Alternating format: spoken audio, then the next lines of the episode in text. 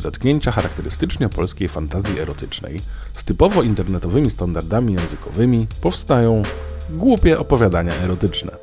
Wyszukuję je w sieci i czytam dla Was. Połóżcie się wygodnie i nadstawcie uszu.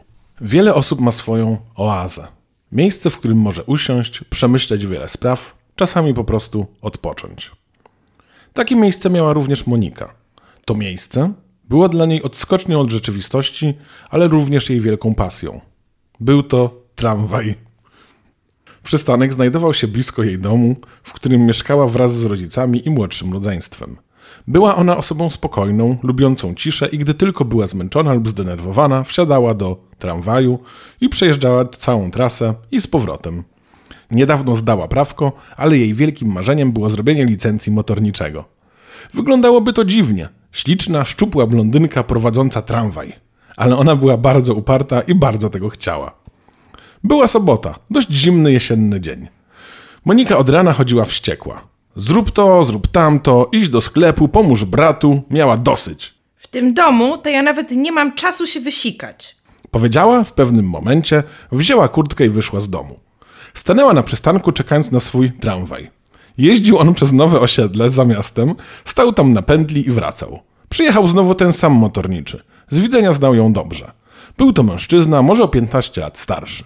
Wysoki, zadbany, długie włosy związane w kucyk, piwne oczy. Monika wsiadła, tramwaj ruszył, ludzie wsiadali, wysiadali, a ona siedziała i patrzyła przez okno. Zajechał na pętlę. Motorniczy miał chwilę przerwy. Podszedł do Moniki. Przepraszam, może papierosa? Zagadał. Może mam, może nie. Odpowiedziała. Aha, czy mogłabyś mnie poczęstować? Nie wziąłem swoich. Proszę. Podała mu paczkę i sama zapaliła. Co tak jeździsz w kółko?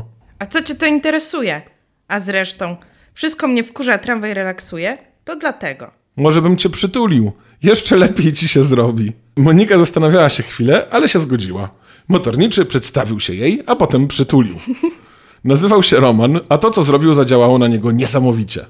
Odsunął się, spojrzał w oczy i znienacka pocałował. Zrobił to z wielkim uczuciem i, choć Monika z początku się odsuwała, to po chwili odwzajemniła pocałunek. Roman nakręcał się coraz bardziej, zaczął całować ją za uchem po szyi. Słuchał, jak wzdycha i rozumiał, że ją podniecał. Więc postanowił posunąć się dalej. Chwycił ją za pierś i zaczął ugniatać. Hej, troszkę się rozpędziliśmy, ale chyba dokończymy. Podobasz mi się, Roman. Powiedziała Monika, a że zaraz tramwaj musiał jechać dalej, postanowili szybko się zabawić. Weszli do środka i usiedli na tylnym siedzeniu. Całowali się namiętnie, pieszcząc przy tym swe rozgrzane ciała. Zdjęła mu spodnie i wzięła jego już wielkiego penisa do ust. Ssała i wkładała sobie do gardła bardzo głęboko. Wstań! Zrobiła to, obejmując go nogami. Wszedł w nią i zaczął ostro posuwać, rozpiął jej bluzkę i lizał jej piersi. Ona krzyczała bardzo głośno, a jej ciało przeszedł dreszcz. Doszła. Jemu też dużo nie brakowało.